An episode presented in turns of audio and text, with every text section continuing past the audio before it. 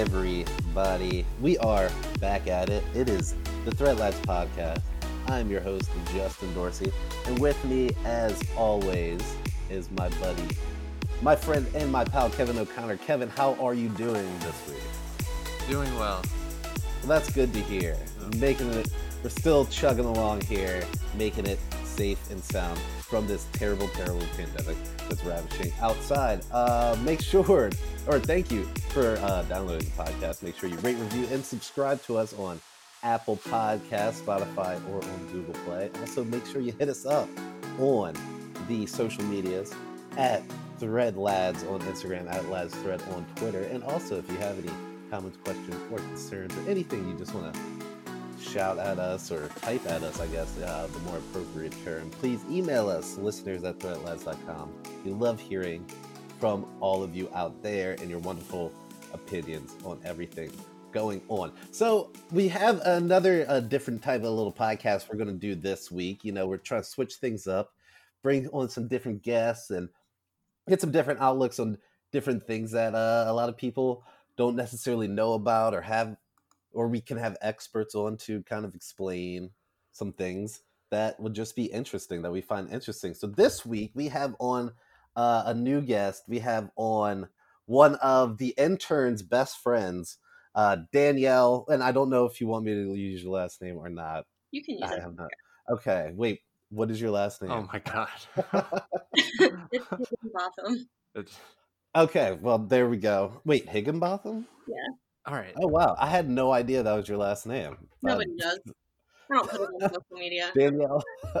yeah, yeah, because I was like, that's definitely not what uh, anything I've ever seen related to you have ever said before. Yeah. So I'm glad I asked. Higginbotham, Danielle Higginbotham, joining us today. And she is going to kind of give us a, a whole little background on the, the whole, I guess, uh, religious sect you can call the Jehovah's Witnesses. Now, she was raised as a Jehovah's Witness uh, for most of her life, and we've been trying to like do a, a podcast like this for a while. We've been talking about it Yeah. and just haven't go- actually. Good to have, it finally have you on. Yeah, yeah. Good So here. yeah, thank you for joining us today. Um, now, I know that most people out there, um, myself included, and I believe Kevin as well, just know uh, Jehovah's Witnesses as people that like kind of go around neighborhoods, knock on doors, wear the wear the white shirt, black tie, that sort of thing, hand you pamphlets about some stuff that uh, you usually don't read, and end up uh, recycling, hopefully. And um, but d- uh, Danielle was raised as a Jehovah's Witness and kind of has this whole experience with it that I don't think most of the most people really know what it is, what Jehovah's Witness is, what it comprises, and just anything about it really at all. And uh, me and Kevin did a little research on it. It's eye opening and fascinating. Um, kind of what Yeah, we watched we watched if anyone is interested in watching what we watched, it was Leah Remini's Scientology and the Aftermath, but in season 3 there's a bonus episode The Jehovah's Witnesses, which is free on Amazon Prime. Yeah, it is. Oh, it's free on Amazon Prime. It was also free on Hulu. Oh, So- oh okay, nice. So that that's another uh, place that you can see it. So yeah, we watched that and we kind of just got this whole rundown of kind of what it was and a whole background and it, it was it was shocking to say the least. So uh, Danielle, if you don't mind, do you mind like just starting off by just talking about what a Jehovah's Witness is for people that like don't know, which I would imagine there's a lot of people out there. Yeah, so um, it's a religion. It's a, it's a Christian-based religion. Um, it started in the 1800s, I think, and basically it's just kind of a different interpretation of the Bible. That their main sort of uh, belief, I guess, is that at the you know based on like the book of revelation that eventually um like satan is currently like running the world and eventually there's going to be this giant armageddon and um, ever pretty much everyone who's not a Jehovah's Witness will die. So, if you are a Jehovah's Witness, that's sort of what they kind of use to like keep you in it, I guess. Um, they also believe that if you were a Jehovah's Witness who was faithful, who died, you'll be resurrected um, to live like forever on this paradise earth. And except for like a select few, like 144,000 people, those people will go to heaven. But everybody else will live on like a perfect version of Earth and will be perfect versions of ourselves for all eternity. Um, so that's the main, like, that's the sort of foundation of it. And that's what they teach and what they talk about when they. There's yeah. definitely a lot of talk about Armageddon and Satan in the in the Leah Remini show for sure. Yeah, I, I, like... I, didn't I didn't realize the the amount of you know it, Uh, it's all surrounded. Yeah, that there is this big Armageddon and everybody's basically going to die except for yeah people that are specifically Jehovah's Witnesses, and this is just kind of and yeah, it's just another offshoot of you know Christianity, but it's like so interpreted in such a weird and crazy way, kind of like yeah. You see all sorts of different offshoots of christianity that say they have a time to christianity but it's so much not what a normal person would think about christianity when they are just like thinking about what most people are practicing. Yeah i mean it's a very high control religion so it's a very yeah. kind of high control way to sort of i guess make people scared to leave or scared to mess up yeah, it definitely seems like like everything well, aside from being like the Armageddon being like a central theme, it definitely seemed like they don't want you to like expand too much. And I didn't know if that was just a way to like make sure people weren't like the one quote I took from the guy and kind of jumping ahead a little bit, but he talked about uh having the faith to decline higher education and that mm. just made me wonder if like are they do is that just so you don't get out and start getting ideas about things like that? Or yeah, definitely like just another way of control? They sort of recently came around to allowing higher ed not allowing but like sort of approving of higher education because you know i guess they're starting like people need more than a high school degree to get a job that like pays well for the most part so they're like, okay, it's fine, but like make sure you're going for something specific. You know, like don't they definitely and even if you do choose to do higher education, then they absolutely will like discourage you from going away to college. Like they would want you to live at uh. home and you know, stay under the control of like where they can kind of watch you. Were you discouraged yeah. from higher education? No, I um I I mean in my personal experience I haven't found that all Jehovah's Witnesses are like that. I knew a lot of Jehovah's Witnesses who went to college. I think it's also sort of a, a cultural thing. Like, mm-hmm. I'm from West Virginia and went, like, I was in a congregation there where a lot of people really didn't support higher education, but that was just sort of common in that area anyway. Right. Yeah. In Baltimore, it's like, okay, well, like, you can go to college and you can you know, as long as you're going for something specific to get like a specific job, like you can't go and major in, you know, art or something. Mm-hmm. Like it has to be for a specific purpose and like you can't you're still like discouraged from you know, I guess like being involved in any school activities or like definitely discouraged from going away.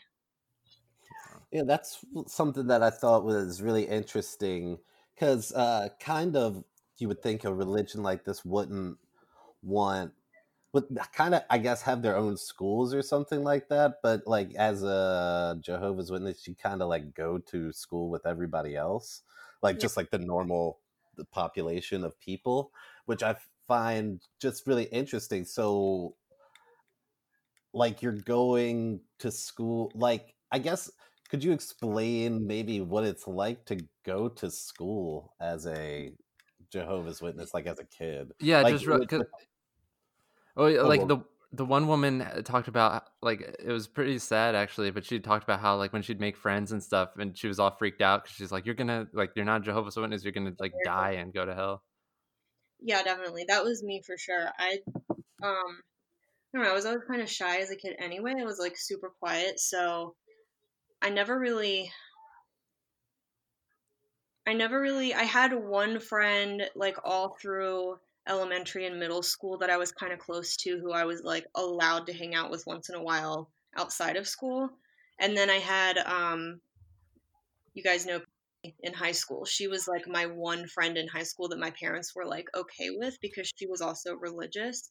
But it was outside of that, it was kind of like, you know, you're taught to believe that like they're not evil, but they don't have they don't have the truth and they will like pretty much every pretty much everyone like outside of Jehovah's Witnesses were considered like bad association. Like they'll oh, they'll make you do terrible things and they'll peer pressure you and they'll pull you away from Jehovah. So I never really attempted to make friends at school because it was like what's the point really?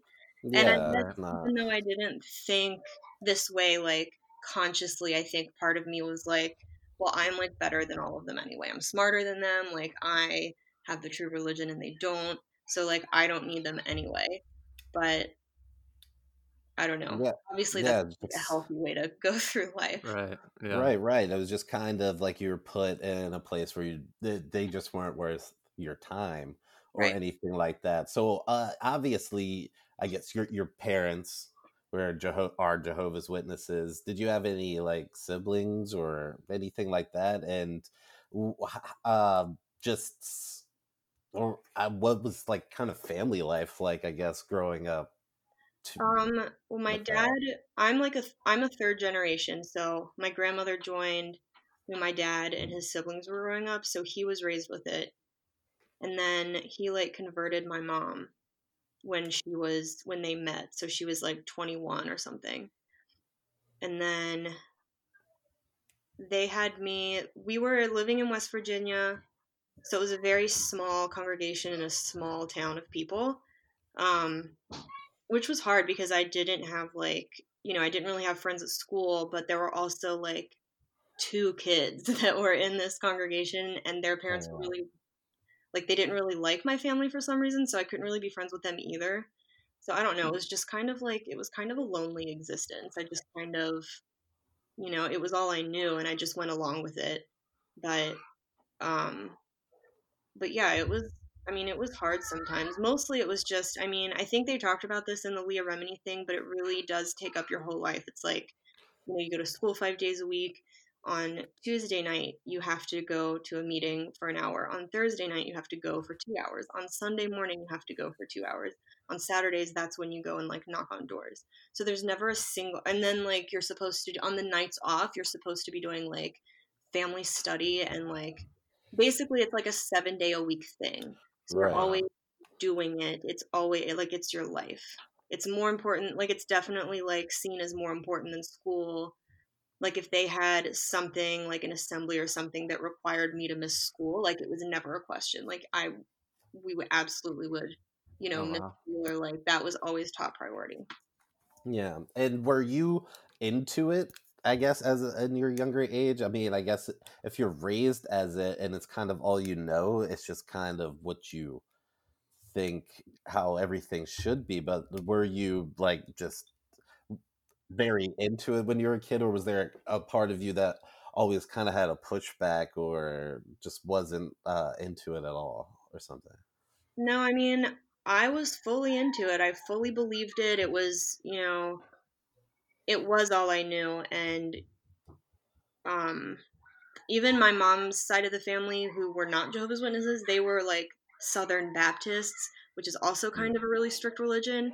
So I feel like I just was surrounded by that. And like, that was just what I was used to. Right. Um, And what, like, when did you cut? Because obviously you're not a Jehovah's Witness now. When did you kind of start to grow out of that? And we're like, when did you when did you leave being a Jehovah's Witness? I guess it was a gradual process. It started. I mean, I was in it fully and completely until I was 18, and I like chose to get baptized when I was 17. Like they start pushing it on you pretty early. Usually, like especially for girls, like usually right when girls like hit puberty, basically they start like pressing them to get baptized because they want them to like make that commitment um so that you're like less likely to get in trouble or whatever like you have more responsibility plus once you get baptized then if you do mess up like they can kick they can kick you out so then you have that like fear of losing your friends and family that like keeps you in line kind of yeah um, the dis the disfellowship part was a huge part that i remember when we watched that movie the that other that like i guess it was a fiction but like based on real yeah. events or whatever. But I remember that from the movie and you talking about that, and that's so like that is such like a huge thing to kind of hold over people's heads. Like you're just going to be completely shut off, you know? That's right. So... yeah. So there's very strict rules to be a Jehovah's Witness, and you're you're not really allowed to do much. And is there kind of a fear that whatever you do, it's kind of could possibly be interpreted as being wrong because I know it, it's very strict. Like there's no smoking, there's no uh, a, a, lot of other stuff. So is there just kind of this overbearingness of fear that like whatever you're going to be, whatever you're going to do is kind of like a sin or something that's going to get you not saved at the end? Yeah, I I mean, when you're little, like everything you can be scared of, but I I don't know that I specifically ever did anything that I was scared like, oh, I'm not going to make it to Armageddon now. I used to be scared that like my family members weren't going to make it. Okay. And or my friends. Um but I mean, I was just I was just one of those kids. I just kind of went along with whatever. So I was never like worried for myself until I got older and became a teenager and I was like doing teenager things and but my parents actually left the religion before I did. Oh. They, my dad was raised in it, like I said. My mom converted, but I kind of found out later in life that she never actually believed it. She just did it because she was like with my dad and wanted to be with him. Oh, um, oh, wow. And I think once he got away from his mom and like the influences he had in West Virginia and came to Baltimore and like had a new life and met new people, I think I don't know. They their marriage like kind of started to fall apart. So then my mom just stopped going because she didn't like feel the need to anymore. And then my dad just sort of slowly faded out. But I stayed because it was all I knew. It was my whole life. So everyone was like super, you know, sympathetic toward me, and they're all like Danielle, like we're so proud of you that you're still here and like even though your parents left you're still coming and you're still part of it and like they would always try to like you know sort of take me in, I guess. But no. I don't know. I just for me it start when I was 18 and I was going to school. It just sort of didn't feel like a priority anymore. Like my parents weren't in it. My brother, I have a brother, he's 8 years younger than me. So basically he's hasn't been part of it since he was like 10 years old, between 8 and 10 years old.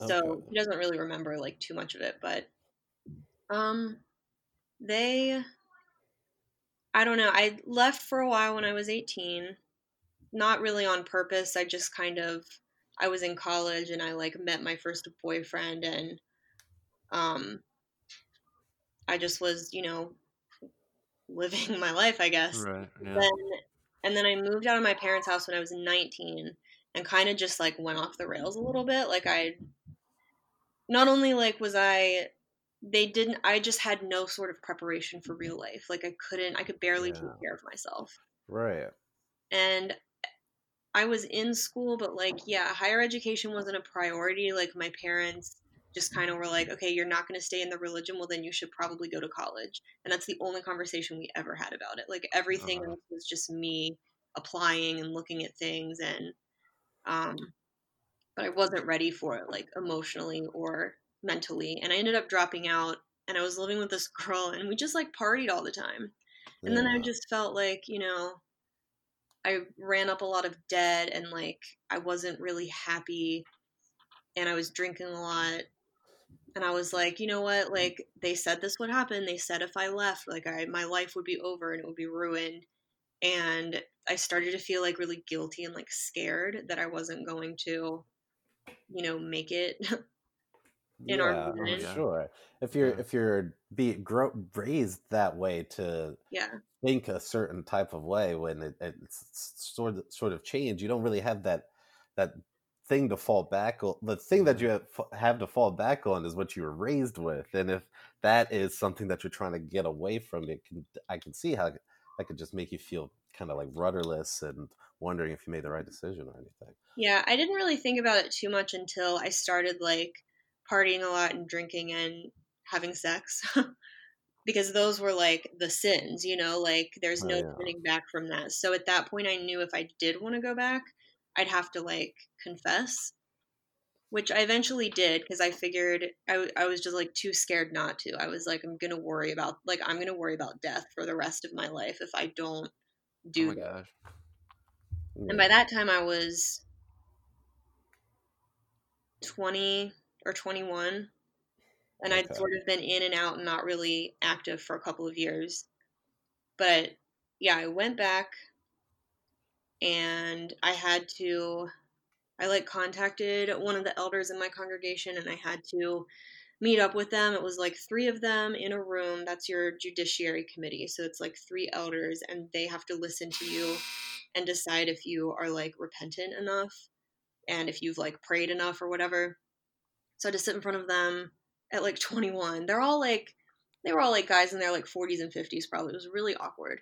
But I had to like tell them about having sex and like they had to know if it was like actual intercourse. Like I had to be kind of specific. Whoa, That's-. Yeah, it was awful. And I had to like tell them, you know, I've been drunk several times. I've tried drugs. I don't, I didn't really, I probably had smoked weed like twice at that point, but I was like, I did drugs. oh. And Yeah. That's I, like so I had to go worst, through this yeah. whole thing with them.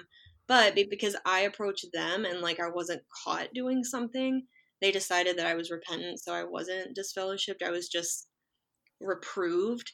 So that means they still had to like announce my name in front of the congregation. They had to say like Danielle Higginbotham has been reproved because they needed the congregation to know that I messed up, but I'm showing repentance, but still be careful around me anyway because I might still be a bad influence.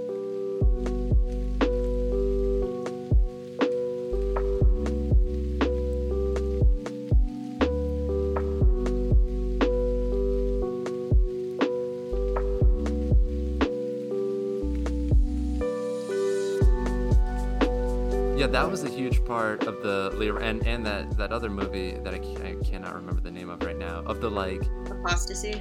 apostasy. Yeah, that that was also on Amazon Prime. Uh, listeners, if you want to check it out. I don't know if it still is, but anyway, uh, like you know, like keeping tabs on everyone around you.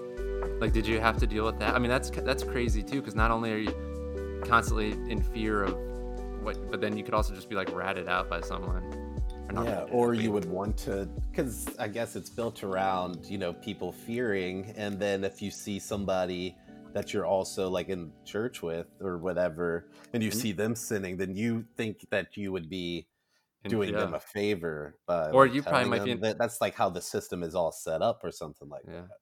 Oh yeah, yeah, or you might be in fear that you're gonna be sinning because you're not telling on them, right? I guess is that how it works? Yeah, like there's you have to. I got ratted out all the time. Oh That's god. what- For, like, what like, kind of stuff? Like legitimate- they, they, people like, would just see you legitimate out in public. or no, well, or like what I don't even know what legitimate means, but in this The- case, but yeah, I um. The first time I can remember it happening is when I was twelve. I Oh, my parents let me join the track team at school and i had never done any sort of like sports or extracurricular whatever um, but i really wanted to join the track team and they were like fine and somehow i guess an elder found out and told our circuit overseer who's like a level above the elders he like travels to different congregations um they he found out about it and approached my dad and was like, "She really can't be doing that." So they made me quit. And that Oh, was you the can't do sports or Oh, wow. anything. no, you can't do sports. You can't do anything with like worldly people that isn't Oh. required by law, like school or work. So I had to Oh, go wow. back. Oh, yeah, the term is worldly people for people that aren't Jehovah's Witnesses. Basically, that's an interesting term. It's everyone else. It's- we're all on, we're all of the world. But um, yeah, that's kind of that, that's just wild. So yeah, you can't even participate in anything as a kid. Or, What other types of things anything could like that, like- people you get in trouble for? Like Yeah, like dressing a certain way, could like or something like that, or just oh yeah, anything doesn't matter how you dress. Like if someone sees you doing something in public that you're not supposed to, if you're like, oh, then the eyewitness thing. So like oh, someone Oh, could yeah, just you- say you- something. So for any, basically, if there's something about two witnesses that need to be present if you're gonna like. Yeah, up well, well, I don't. That rule applies to like child abuse cases. For the most part, I think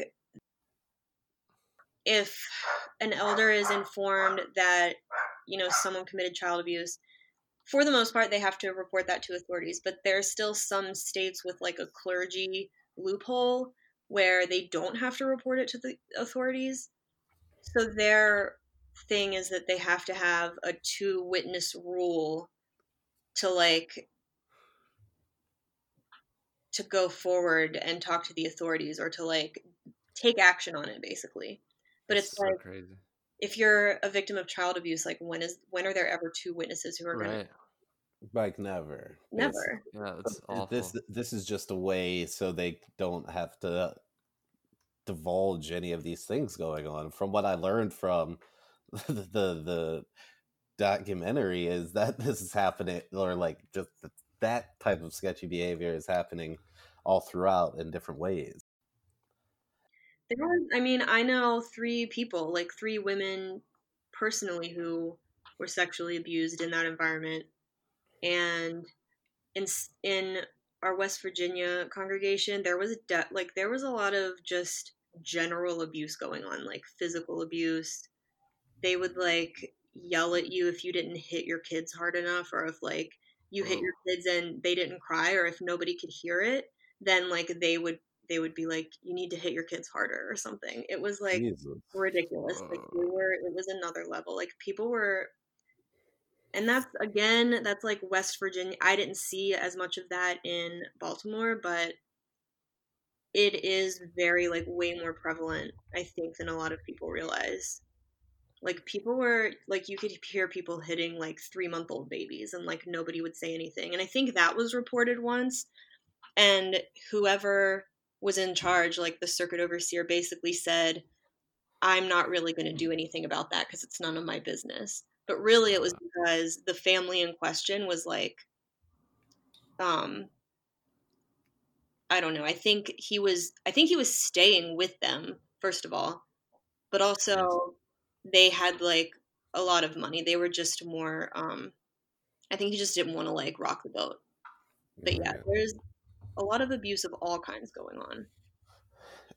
And I know what, like, and I would imagine a lot of this is happening to women and children because aren't women kind of not even, they're kind of looked down on and as more second class type of citizens within the It- religion? It definitely well. didn't seem very like the patriarchal type of type of religion where men hold seem to hold all the power, if not. yeah women aren't even allowed to do like little jobs they can do they really can't do anything honestly they mm. can't read like they'll have younger guys or boys who are sort of in training or whatever they'll let them like read aloud from some of the magazines on Sundays or they'll let them like carry the microphones to people when people are like commenting during meetings. Just little jobs like that but women would would never be allowed to do those jobs. We were allowed What's to a-. Oh, Yeah, you're just what are- there basically to cook and clean and serve the men. serve you know it was always very much like women are women should be submissive to their husbands and men are head of the household and um yeah.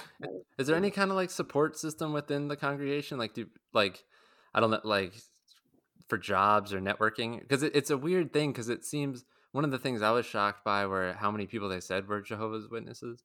But it doesn't. It also Yeah, seems like such eight- an a little over eight million or something. yeah. But it, it seems like such an isolated. It's weird because there's so many people, but it seems like you're super isolated within the religion. So I was just wondering if I don't know. Is there any kind of like network situation like that, or is everyone just kind of like worried about what they're doing in their own little circles? Um, Because, like for example, like the Korean, like the the Korean like uh, Christian churches will like have you know they'll all put in money to bring people from over like start a business or stuff like that. But it doesn't seem that way in Jo- I mean, I think those things can happen on a personal level, like friends helping friends. I don't. It's not on like a congregation level. Mm-hmm. Not really. I mean, if someone's like desperately in need, you know, I've seen them organize like groups to help people move or to like bring things to sick people. Um, there's little things like that, but like once in a I mean, to be I don't know, there aren't if in West Virginia there was the family, the one I was talking about before, they owned a construction business, so they would bring people into their business and give them jobs. Oh, okay, But to me it was it almost came across as like kind of a control thing. right. But- know. I mean, there's nothing like designed for for that, really. Yeah, Like Yeah, all it's we really care about is, you know, it's it's just all about the religious aspect. Yeah. Like just and the the jobs that anybody would have, I'm assuming, are pretty basic, pretty straightforward. If they're they're not really advocating for higher education or anything like that. yeah. And the people that they, and you know, this is this. I'm sure isn't Jehovah's Witness specifically, but people who are drawn to them, I think, are people that tend to be in pretty desperate situations. Like they prey on people. They prey on people who've recently lost relatives or who are in bad situations that they feel like they can't get out of. I mean, it does offer a sense of community, but like as long as you follow the rules, Yeah. like any yeah. really. So like you know, people flock to it for that reason, and those typically aren't the people who have a lot of other resources. yeah. Yeah. People And looking for something. Or to- Yeah, and Yeah. I think that's what you see whole- mostly. Like not completely by any means, but like for the most part, the religion across like internationally tends to gravitate toward like I don't know, a lot of just like misfortunate people who don't have a lot of other options.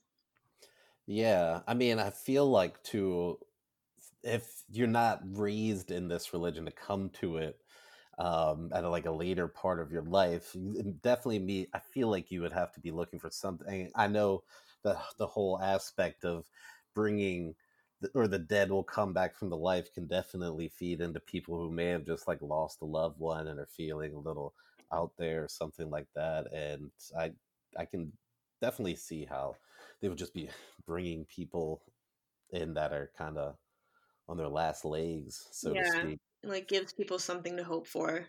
yeah. Yeah. And I mean that's how they got my grandmother. Like she was young and in kind of a abusive marriage and she had like five kids in 7 years and I think she was just desperate. Like she didn't have family around and I think she was just like you know, they came in and they like offered her a community and they helped her with her kids and it was like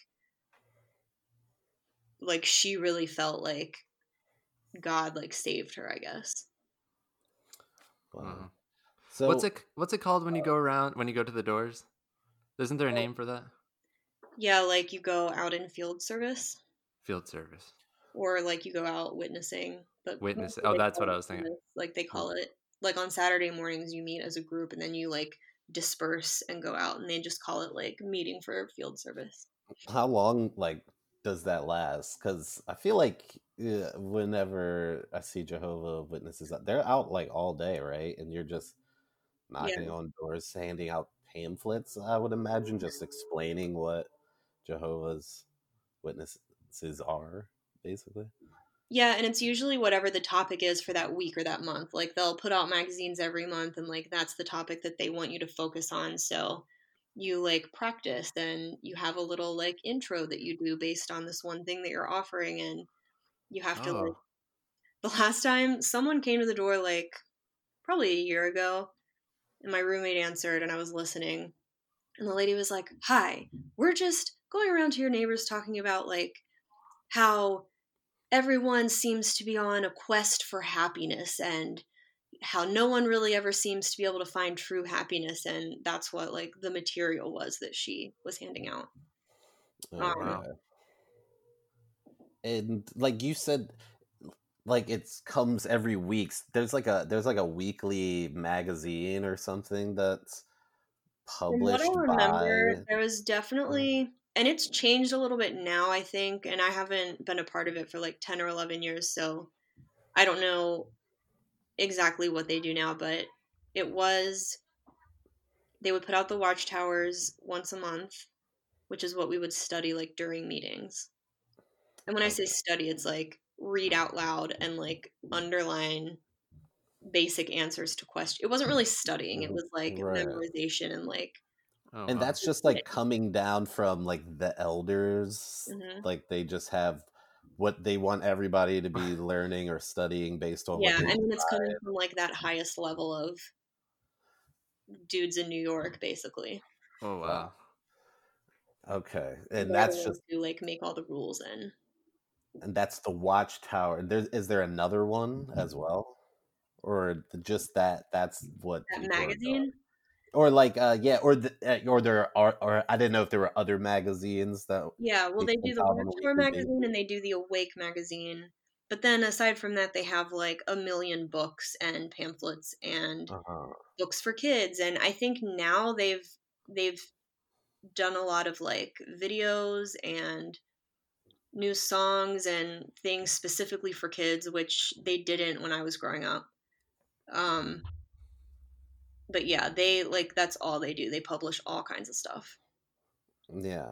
And this is like shaping the religion, what people are mm-hmm. supposed to be learning and studying. And it's just yeah, it's just dropped down from some dudes Yep. that are you never see and don't really know where it's coming from. Like Yeah. Eh, like is it where where do they say they're getting this from is it like always evolving is there like i I feel like i remember hearing something that like there's people that are you know in quote talking directly to god or something Mhm. like that or to jehovah that Yeah. they're getting information from or something like that Yeah, they're just literally eight guys in New York, and they're called the governing body, and they are in charge of everything. And so, yeah, I think they basically, I don't know how it works exactly. I assume it's just they are so close to God that they pray, and then the answers like come to them. Wow. oh yeah that that that old thing like the Yeah. divine intervention like how they Yeah. the bible is written uh the god spoke into the or was writing through the people or whatever Yeah, uh, crazy. And like they'll include anything that they throw out there, they'll include like Bible scriptures to back it up, but of course that's according to their interpretation or according to you know, there's so many so many different ways of seeing it. Um I don't know, like probably don't have time to get into all that, but just like how just their view of the Bible historically isn't all that accurate. And a lot of it is like, who really knows? Because nobody really knows. But right there's definitely a lot more in other belief systems, not even necessarily like religious systems that like prove them wrong. But they don't see that because that doesn't support their interpretation of it. So they assume that like we're wrong. Does that make sense? It's like their Yeah. own little interpretation kind of goes around in a circle. And if you suggest something outside of that circle, like they can't process it. So it's just right there's no there's no just- telling them that that's not like exactly how everything's supposed to be. yeah because they're just kind of forming everything that they're thinking about to what they want it to be I mean, it's that's true of any cult. You know, like that's literally what cults do. They everything go comes back around to like I was right, and this is why we have these whatever, and this is why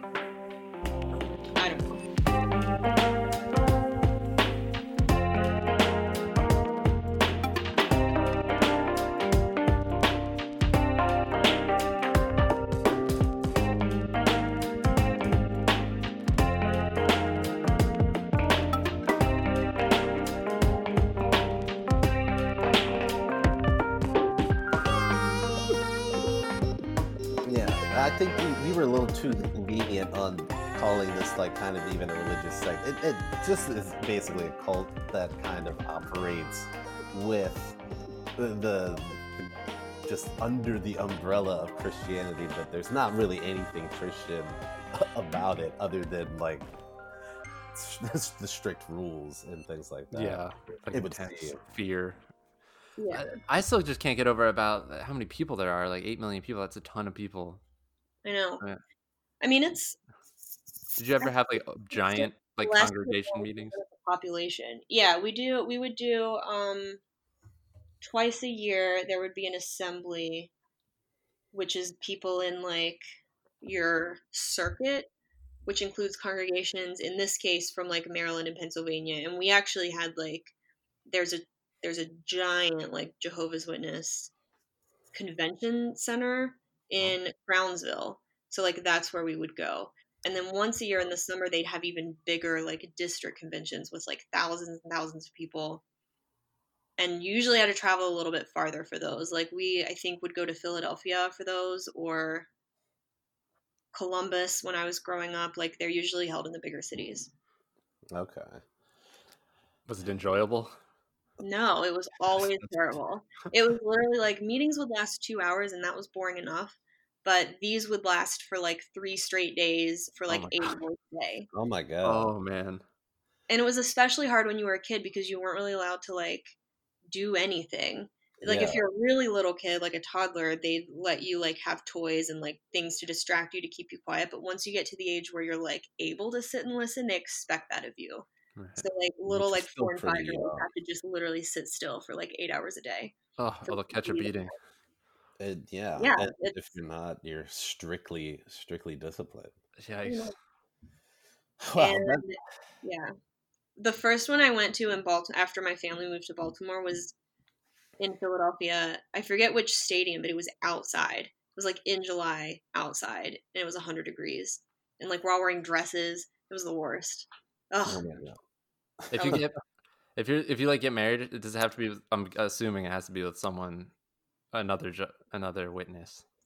Yeah, I mean, it's, it's definitely encouraged. Like you're allowed to marry outside of it, but it's really strongly discouraged, and it just it always presents problems later on. Like your spouse wants to celebrate Christmas, but you don't. But like he wants to put up Christmas decorations, and like you have to let him because it's his house too. But like then the elders are gonna come knocking at your door and be like, "Why are there Christmas decorations up?" the and elders it's- will come to the house. Oh, for sure. Whoa. They'll come to they'll come to your house for a lot of stuff, but um a lot of stuff like just anything if basically if your if your fam if the, they believe your family's up to something they they will come visit you or something like that yeah, I mean usually they do regular like they call it shepherding calls where they like try once or twice a year to meet with your family just to like make sure everything's cool, but they'll do it especially if they think something bad is going on. right Um Are they subtle about it, or are they just like knock it off with the Christmas lights or whatever? Mm-hmm. You know. What I mean? I don't know. That wasn't actually my experience. Oh, Um, mm, for me personally, I didn't. I just, you know, I was a kid for most of it. So if they had an issue with me, they would go to my parents. But one time, one time, so like my dad has four, three living siblings. Two of them got disfellowshipped at various like times in their lives my uncle when he got disfellowshipped we never like cut them off completely. It was sort of like only see them if it's really necessary, like if they really need help. Like, for instance, my aunt would babysit, or I'm sorry, my grandmother would babysit for my aunt. But that was it. Like, she would, it, it was like her daughter, and she'd babysit for her because she needed a babysitter, but she would never like hang out with her outside of that. Like, she wouldn't stay and talk after she uh-huh. got home. She wouldn't like go out and do things with her. It was only like if you need help and if you need me to come over and babysit or if you need me to take the kids i'll do it but there was wasn't really much of a relationship between the two of them but then my uncle also got disfellowshipped and he he got remarried i don't know i just remember there was this like we didn't do a whole lot with him because he was disfellowshipped but like once a year or something my great grandparents would visit from new mexico and like the whole that's when the whole family would get together and there was like one time that my uncle was there and we were having dinner at my house but my uncle and a few other people were eating outside and the rest of us were eating inside because you're not allowed to like eat at the same table as a disfellowship person Oh. so one of the elders like knew that my great grandparents were in town and knew that like he would probably like my uncle would probably be included so he drove to our house and like knocked at the door and tried to like get in and see who all was there because he wanted to see Oh. if my uncle was there Oh, and he probably did see him because he was outside but he wouldn't like he'd never dropped in like that before you know what i mean yeah. So my dad basically like blocked him at the door and like wouldn't let him in the house because he didn't want him to see that my uncle was there Oh wow, Wow. that's, That's, crazy. And yeah, I know it's it's strongly encouraged for people like if they have uh, what is yeah disfellowshipped meaning they're basically like kicked out of Mhm. of church and everything, and it's strongly advised for people still within the church to like cut off all contact with any of those people. And Well, you can get in trouble too if you're like hanging out with a disfellowshipped person. Like you Oh, could yeah. get disfellowshipped for that. So That part reminds me of Scientology ish, kind of like where if you're hanging out, well, I guess they probably maybe got it from Jehovah's Witness, but like where, like where you can get in trouble just from being with people that they consider like dangerous or whatever. yeah, When you um, what happened when you left the like the for the last time? I guess was it was it like a clean cut or what did you? yeah, that's when I I kind of knew at that point like I'd already had my name announced and I was already like pretty much on probation basically, and I had to um I had to do a weekly like study session with like the head elder's wife. So I was doing that once a week. Um and I had to go like out in service with her and their family every weekend. Um and like go to all the meetings and stuff. And I was doing it, but at the same time that's when I start like that's when I started thinking of it less from like I want to get drunk and have sex. And now it's like, well, now I need to think of it in terms of like, what do they actually teach? And like, do I actually believe in this? Because I need to make a decision as an adult yeah. what I want to do. So I started, I like threw myself into it basically. And I did a lot of research, but uh, there were just things I couldn't get past. Like, I couldn't accept their stance on like homosexuality. I couldn't accept their stance on blood transfusions. Ah, like, Yeah. they, you know, I'm they show me like here are the scriptures that are the reasons why we don't get blood transfusions and i'm like okay but i need more than that like Yeah. i it's not enough blood transfusion. so i definitely and i'm like you know what if i needed a blood transfusion or if a family member needed one i'm doing it and no one's going to stop me. So like it's one it's just one of those situations where you have if you're not a hundred percent in you can't be in it at all.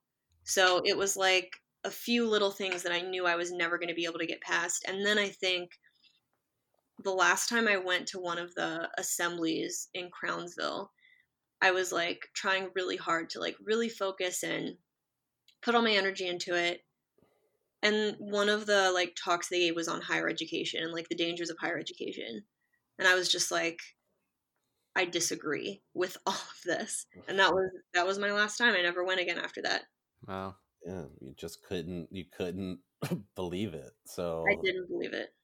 and yeah, you can't you can't live being as a Jehovah's Witness. I feel like Mhm. unless you're yeah, Yeah, it's a lot of work said, to put in. all in and yeah, that's a it's a ton of work. Yeah, and And if you so- yeah, if you're not do, mm. but not because they, but only because they don't want to like lose all of their family and friends. Yeah, that one is really rough because I mean that could I mean I could I could totally see how that you know keeps people in you know in line type of thing Yeah, deal you don't want to be excommunicated. that's a huge reason it seems like why people would st- like looking at the documentary why people would stay in um one of the the the families like the brother and sister left but the other two brothers stayed back Yeah, because they didn't was want so to leave sad. their parents Mhm. and stuff like that and i guess you had a slightly different whole view because i guess your parents left before you did now was there any like weirdness going on because like you have the, the dis- disfellowship and you're not supposed to talk to people that aren't in the religion like so you can only get officially disfellowshipped if you have a meeting with the elders and they have to like go through the motions and officially disfellowship you. I never did that. I never bothered. I just left and like I just ghosted them. So I'm technically considered like a fader. Like they fader. probably they're allowed to talk to me because I haven't been officially, but they would never like hang out with me or yeah you know like have any sort of relationship with me. And my parents were the same way. They just faded out. Um and they think they tried for a while to get them back, but my mom left first and then my dad just sort of slowly faded out like over the next couple of years. Mhm. uh-huh. and wait how how much before that was uh or how much was that before you kind of started to fade out basically Um how My mom stopped going pretty much as soon as I got baptized, which was really annoying. uh-huh. Um, and then my dad sort of faded out in the next couple of years, which I kind of was too, but then I went back. So when I went back, I was like 21. And I wasn't back for very long. It was like a few months that I was really like putting my heart and soul into it, and then I was just done. Yeah. I was yeah about 21 when I was like officially out. oh wow But yeah, it's got to be like super liberating, but also kind of scary at the same time because then it's. But I guess if you're already kind of out a little bit, you kind of having a establishing a different life. Yeah, I mean, I I think the hardest thing for me was like death. Just Yeah. death. Like I death had never been real to me because it's like it doesn't matter. You're either going to die and then you'll be resurrected in like a perfect body or you'll you just won't die at all. You'll make Right. it to the end. yeah. And I mean, even though it's ridiculous, like that's when I turned 21, like I had terrible fears. Like I wouldn't go to like a, a Ravens game or something. Like I wouldn't go anywhere where there were large groups of people because I was like constantly afraid like something bad was going to happen and I would I was going to die. Oh man. And that feeling lasted like it, you know, faded, but it never completely went away, honestly, until like it was just that feeling of like I know logically that they're wrong. Like I know logically this is not real, but I didn't feel it like completely 100%. Like there was always still a part of me that was scared like what if they were right? Like what if I do die and like all my family lives and every time something happens that was like prophesied like an earthquake or like um what was it that happened uh something else happened i don't remember but all these things that they prophesied come true because they're just it- easy i don't know they're just hmm. like things that are going to happen anyway but to Right. me it gives me this like nervous feeling like it's coming right and I'm Yeah. ready for it. Like this fear of death. But event and honestly that fear lasted until probably a couple of years ago. Well, it's Like, tough don't- when uh, they're constantly ingraining that in your head as like you know a child. It's tough Yeah, to shake mean, that kind of stuff. Parents tell you that, you know, you're taught it from birth, like it's as true as anything else in your life that Yeah.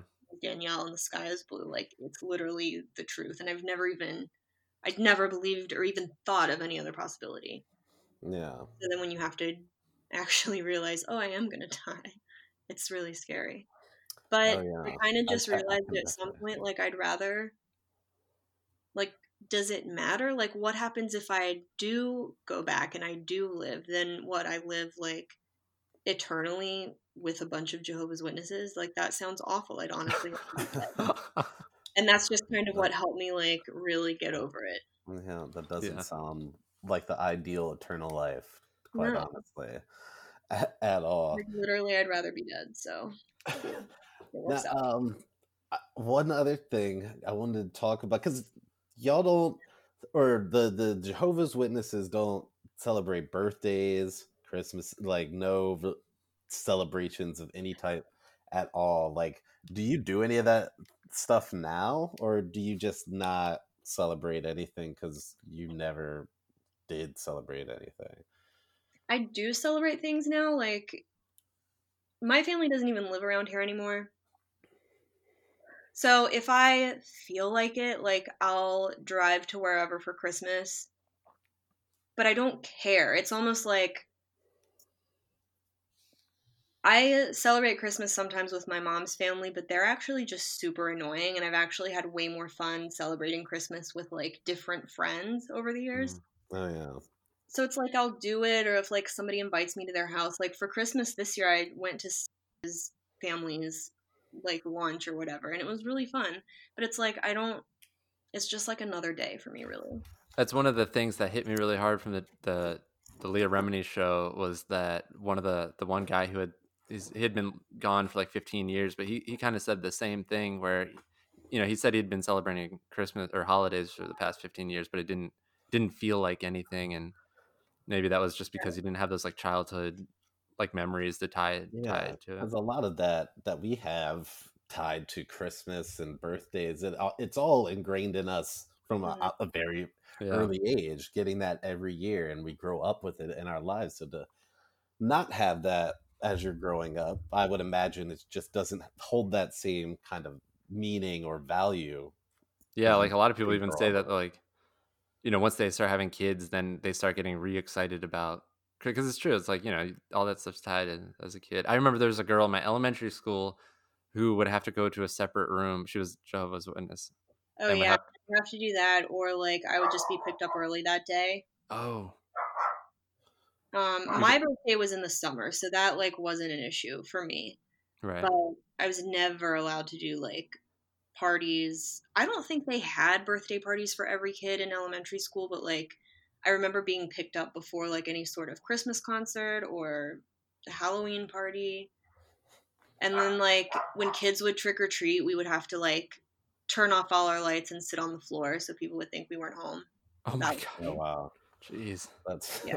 ridiculous. Was that super confusing as a kid, or were your parents just like, how did they, or I don't know, how is that explained to kids, or is it just not like we don't do this, like, and that's that? Um, I mean, you're supposed to not be part of any sort of worldly celebration or like Halloween was like, you know, demonic and Oh right. this was pagan. Jehovah's Witnesses don't believe that Jesus was born on December 25th, which to be fair, a lot of people don't believe that. Yeah, Line up. It's like born in the spring, baby. holiday. So anything that's Yeah. considered pagan, which is like a lot of stuff, like Easter, Valentine's Day, Christmas, Thanksgiving, not Thanksgiving, that's different. But that's still like a worldly holiday to like Mhm. that's like still- sort of seen as political. So we were not allowed to celebrate Thanksgiving. Definitely not Easter. None of it. none of Wow. it. But yeah, it's just basically, yeah, that's how it was always explained at to me. Were there any? Are there any like event? Oh, well, I guess you had the the big meetings and stuff. That was The assemblies. That's, assemblies. That's the, that's the big party for the for the year for all the Jehovah's Witnesses. and there's no drinking or anything, right? And Jeho- like you can't do anything. Yeah, you're allowed to drink. You're not allowed Oh. to drink to oh. the point of getting drunk. Gotcha. Gotta Oh, gotta balance that one. Oh, Like, really? allowed to have like a drink. And when I got older and like to drinking age and I hung out with other Jehovah's Witnesses, they would have alcohol, but you could kind of see which ones would like stay and which ones would like excuse themselves after a drink or two. Like they didn't want to be around anyone who like may be drinking too much because they didn't want to have to like witness it, you know? Yeah. Right. Man. But I was lucky. I became friends with um and I'm still friends with this um my friend who was an elder's daughter and she was always very much a rule follower and considered like a role model for you know and i think they they approached her the elders and were like she was five years older than me. So when i was like 16 and she was 21 they were like hey why don't you like hang out with danielle? Like she could really use someone like you to sort of be a good influence on her right now. And it turns out was like the queen of like the double life and she introduced me Oh. to drinking and parties and like there were some Oh, other wow. people who were over age and they would take we would go out and get into like um what was before it was um Abbey Burger Bistro and Federal the Sky Lounge or something. I would be out in like Federal Oh, Hill yeah. in bars at like 16 because I'm hanging out with all these 20 and 30 year olds. Oh wow. And then like Whoa. Corey would have parties. I remember her telling me once like they would have parties and like an elder would randomly show up. So they'd like run through the house hiding all the alcohol Oh and like gosh. people would hide. And like that was just what she got used to. And she ended up leaving. She got married really young um cuz like she had to. And they had a son. And once their son got to be about 3 that's when they left because they were like we can't li- like we we can't keep living a double life if we're going to raise a kid like we have to pick one or the other yeah. Oh, so So you they can have it. to leave That's not a good example, I guess, to, or that could just be really confusing. to Yeah, well, he was like, I, you know, when he gets older and like makes friends in the neighborhood, I can't tell him like you can't play with so and so because they're not a Jehovah's Witness while I'm going out to like work parties and drinking. Oh uh, yeah. So, At at the same time, that's got to be really tough because if her dad's an elder or whatever, that means he's probably oh, like he was, cutting them off. yeah, he was like devastated. Yeah. Um, Right. And I would imagine if he's an elder, does she not have any relationship with him, or well, he, she did have a relationship with him, um, but I think it mostly revolved around her son, you know, because that Right. was his grandson, and I think he was a, and again, like she never got disfellowshipped, and technically, she never like did anything wrong that they knew of other than just the fact that she quit going to meetings and quit. Like she didn't break any rules uh, because she got married young and she'd only ever had sex with her husband and you know, aside from like all the drinking and partying they didn't know was going on. Like they really didn't have anything on her. So her dad like she kept up a pretty good relationship with her parents, I think.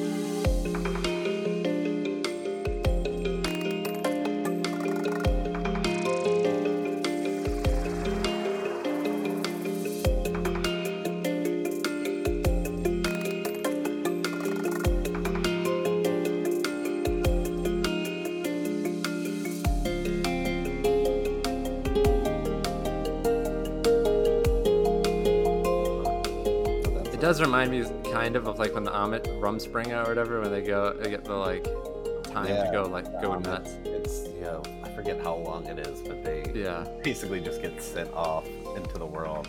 At the same time, that is super dangerous though when you're just like, you know, so I repressed, I guess, or just like not used, and then you just go like, that's even more dangerous, just going off. Yeah, it goes goes from Off no real knowledge of the real world to just immediately being thrown out there, and Yeah. not to have anything to fall back on. It's got to be crazy. Um, do, do your parents like have any regrets like raising you as Jehovah's Witnesses, seeing as they like left as well? Yeah.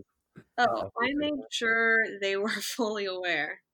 I mean, I, I'm better now, but I was super resentful. Like, it's almost like, yes, it's good that they left and that they realized it. And, you know, a lot of people, like, I just, I do this, um, like, extra ex Jehovah's Witness support group every, like, phone call every once in a while. And, you know, there are people there who have way sadder stories than mine who, like, were kicked out of the house as teenagers and haven't spoken to their their parents haven't spoken to them in like a decade and just crazy stuff and I'm kind of like I am grateful that like my family is still supportive of me, but it's like they admitted to me, like my dad admitted to me when I got older cuz he has like some issues and he was like honestly, I never cared that you ran track. I never like it never bothered me. I just didn't want to look bad and I didn't he didn't like that I that like boys were talking to me. Oh yeah. It was sort of like he it was a control thing for him and raising me as a Jehovah's Witness was an easy way for him to maintain that control because that like he'd have an excuse to never let me like do anything or Wow. like leave the house ever. Um he really like he just wanted me like sitting in the house all the time. And with my brother it was different. Like my brother was in football and baseball and my dad went to the games and helped the coach and wow. it was cool because that was like his son. Like my son is going to play Uh-huh. sports. So that was definitely part of it. But then it was like my mom told me, she's like, Yeah, I never believed it. I just, you know, I wanted to be with your dad. And it's just like, I'd almost rather them raise me that way and not talk to me now because it shows that at least they're, they, believe really believe this Oh, and yeah. like they may be brainwashed, but like whatever, it's not their fault. But now to be like, do you have any idea like the kind of permanent damage you did to me just because you were like one of you was too lazy and selfish and the other one of you was too like stupid and selfish. It's just like it that's kind of been the hardest thing for me to deal with.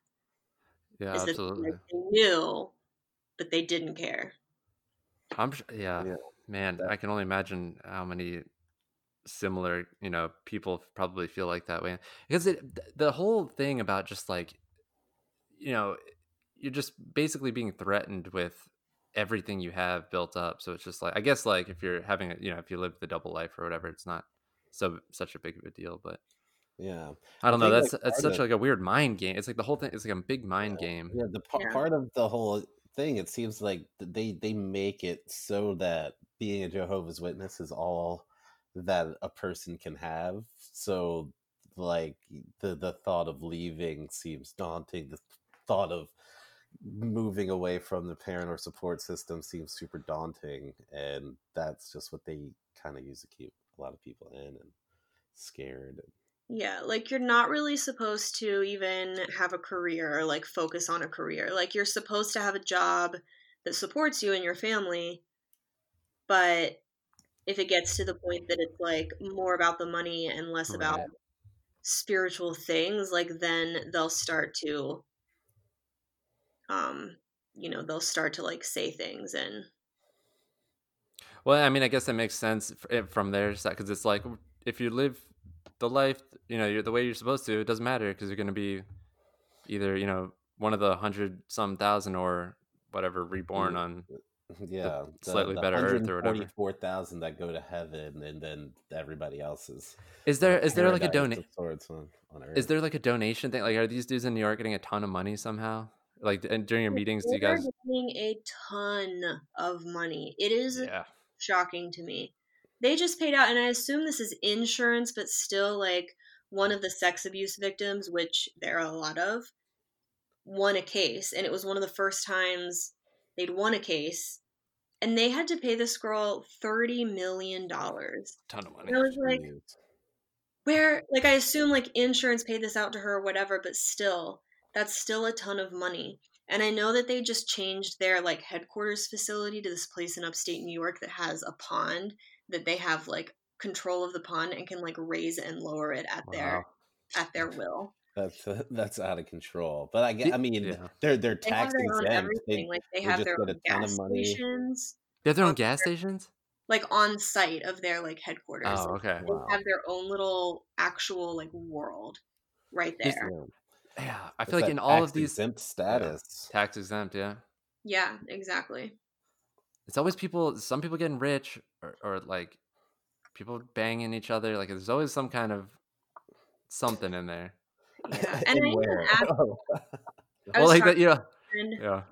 and she was I I asked her I was like if you're one of the like governing body and you're in charge, you're one of these like dudes who are in charge. Like they don't really get much out of it. Like they don't drive around in fancy cars or like live in huge expensive houses. So I'm like, what are they getting out of it? And she's like, they're kings. They're literally seen as kings among men. They talk to God, Danielle. And I was like, okay, yeah, I guess you're right. It's that Yeah, they probably. Drink the Kool Aid for sure. the the running thread to all of religion is people at the top still having power Yeah. over everybody else and Yes, that's crazy. The thing that's bothering me right now is that a lot of their members are starting to like get old and die because, you know, baby boomers and whatever. So yeah it's becoming an issue because a lot of them their kids left or like they chose to like not have a relationship with their kids because of the religion but nobody they there was some document that was leaked on a website that I saw like an elders booklet that was saying for like those of you struggling with a lot of elderly members who need money and need help please encourage them to seek out help from family members first or see what government resources are available which Mm. like astounds me because Jehovah's Witnesses are not allowed to work in like high level government positions. They're not No. allowed. To, you're not allowed to vote or have any sort of. You're not allowed to vote? No, you're not. Like you'll get kicked out if you vote. Whoa. You're not allowed to have any sort of political opinions on anything ever, and you're not allowed to like participate in anything like government related. But it's like as soon as all the old people are about to die, they're like seek out government benefits. Oh, classic. Mm, yeah and I'm seeing it happen with my grandmother because like all of her kids moved away and like she doesn't nobody's really close to her anymore because she like pretty much chose the religion over them but now elders from her congregation are like calling my dad and my uncle and being like come take care of your mother Oh And man. like well wow yeah More more mind games. Too. and yeah it's crazy it's crazy yeah that they created this whole system that basically forced a lot of people out and they don't have any kind of other people to prey on they need to try to ring back in people or they're eh, I, I don't i don't really see how the future of this jehovah's witnesses thing can stand strong if if it's like so many young people like you were saying are are leaving yeah Yeah. i mean their retention rate i don't I, I feel like maybe they're trying to hide it but you know there's a whole lot of like combining congregations going on and like downsizing and like maybe combining two congregations into like one building and making them share rather than have like two buildings. Like they're definitely not getting bigger. So i Yeah. feel like this is kind of the the peak maybe. I hope. Yeah. i don't know. Yeah, that's why I was kind of just surprised that they allow kids to go to school with, uh, as you would say, worldly people, because I feel like that would give them the most access to just seeing what a world that is in Jehovah's Witnesses is like and would make people more apt to leave as opposed to having like their own kind of school systems or things which it keeps everybody kind of together on the Yeah, system. they're different because like the purpose of their religion is to bring in more people because like in the Bible it says Jesus commanded you to preach to the four corners of the earth. So to them that means you have to live in the world among worldly people because you have to like bring you have to like convert them. And like that's the sacrifice that you make as a kid in school who like isn't allowed to participate in anything and whose life is really hard. But like look at the sacrifice you're making every day and like leading by your example. And how many lives are you saving? I was just like all right. But yeah.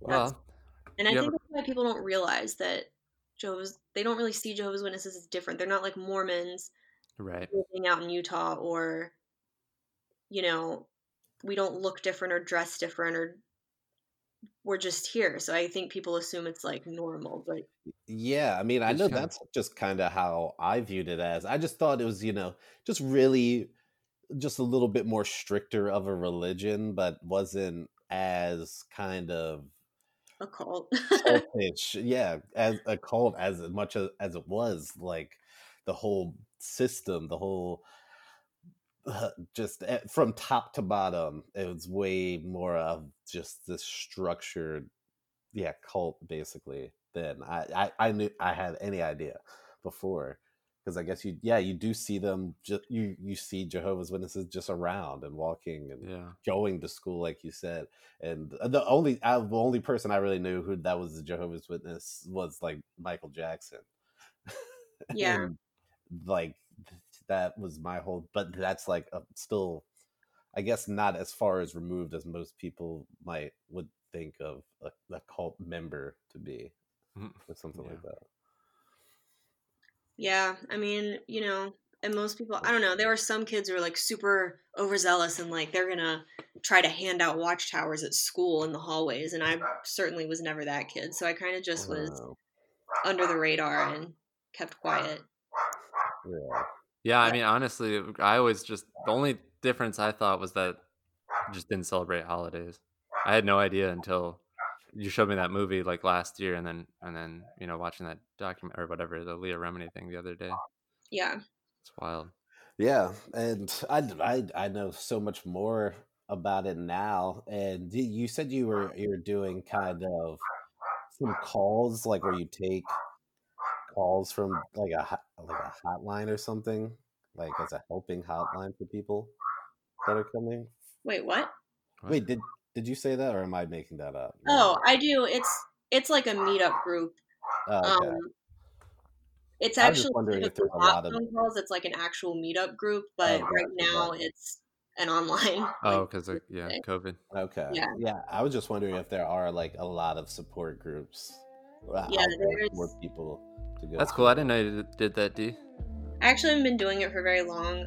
I tip, I think it was the quarantine that made me like more into it because like I have friends who are like ex Jehovah's Witnesses that I'll see sometimes and I'll see them like a few times a year and that's always good for me but like I can't really see anyone right now and it's just nice to have like people to talk to who like also went through it.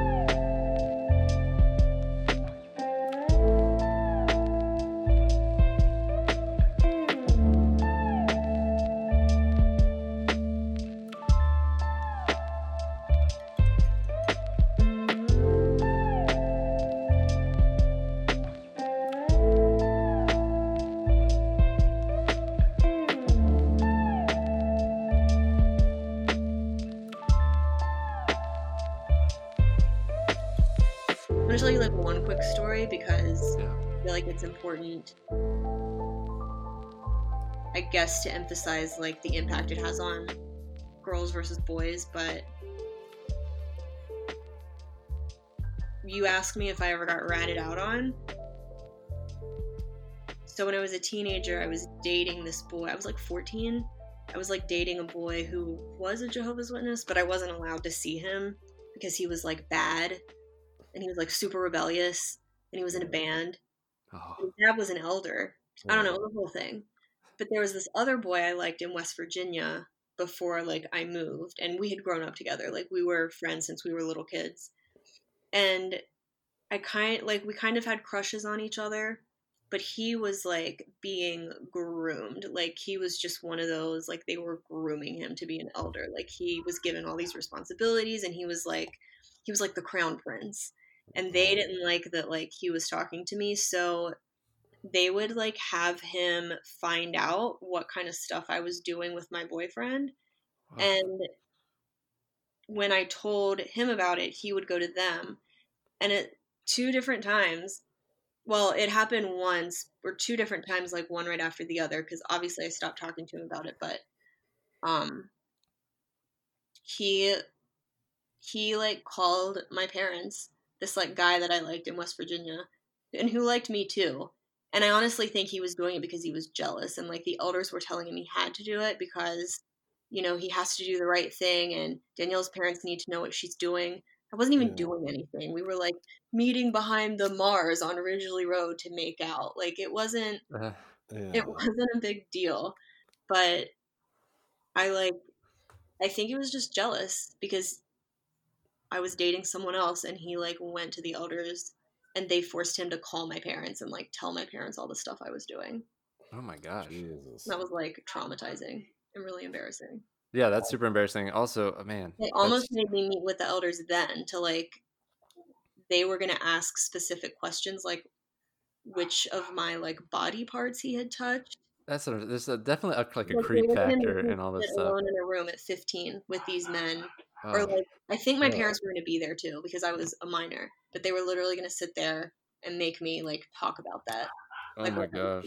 and I like freaked Poor out about it so bad that my dad had to go to like above the elders and he went to the circuit overseer and was like Danielle really doesn't want to do this like is it okay if I just you know as her dad like step in and say I'll take care of the situation on my own and the circuit overseer was like let me pray about it and then he was like yeah I guess that's okay like gave my dad permission to like not force me to do that To- to- Well, Jesus. That's good. I mean, l- I look. Full disclosure, I know Danielle's dad from before I actually even knew Danielle. I Oh, forgot in a I weird- in a weird turn of events. yeah Your dad can be very charming. He's got that voice, and he's all tall. I'd listen to him. I, he might even, you know. I Uh, Well, he, I mean, that was that was my dad though. Like he'd be a psycho at home, like a literal psychopath. But then we go to the meetings, and it's all like, I turned it "Oh, on. your brother so and so, and like everyone. I don't know. who was just Yeah. that way, I guess. Jeez. Ah, man. Um, Well- yeah, I just want to tell you that story because No, that's that's know. out of control. That is. it's important to know how they treat young girls. I think. That's super important, Yeah. especially when they brought up the whole witness thing or the eye. Well, you know, the like they said in the Mhm. thing that Yeah, it's like if you're an Awful. eyewitness, you have to divulge what you've seen or heard. Otherwise, like your soul is in jeopardy. It's just like when you told me earlier about when they you had to meet with the elders and go over everything. Like there's just it always it always seems like it comes down to money or just creepy behavior. Like it just Yeah, ugh. but they, they don't want any, obviously, any of the women having control of their own bodies, mm-hmm. let alone their own lives. Really, it seems like No. they want control of all that, just the entire person, not a single bit of you. Especially uh, if you're a woman, can have their anything about them that isn't controlled by the church. It seems like. yeah like they would come up to me sometimes if i like wasn't wearing some like i definitely would never wear like you know anything remotely revealing but like i think a couple times i was wearing a tank top that had like a wide shoulder but there was no sleeve and like i've had elders come up to me before and be like would you mind going and putting on a sweater oh wow. and it's just like i don't know it's so awkward I guess like yeah, I guess. Older, Jeez. ol- older men should not be talking to any women or l- For real, girls especially if they're anything. young. about anything. Yeah. That's as far as I'm concerned. My gosh. Really. Um, but wow, well, this has been pretty eye opening. I didn't know if you had any other stories or anything else you wanted to say.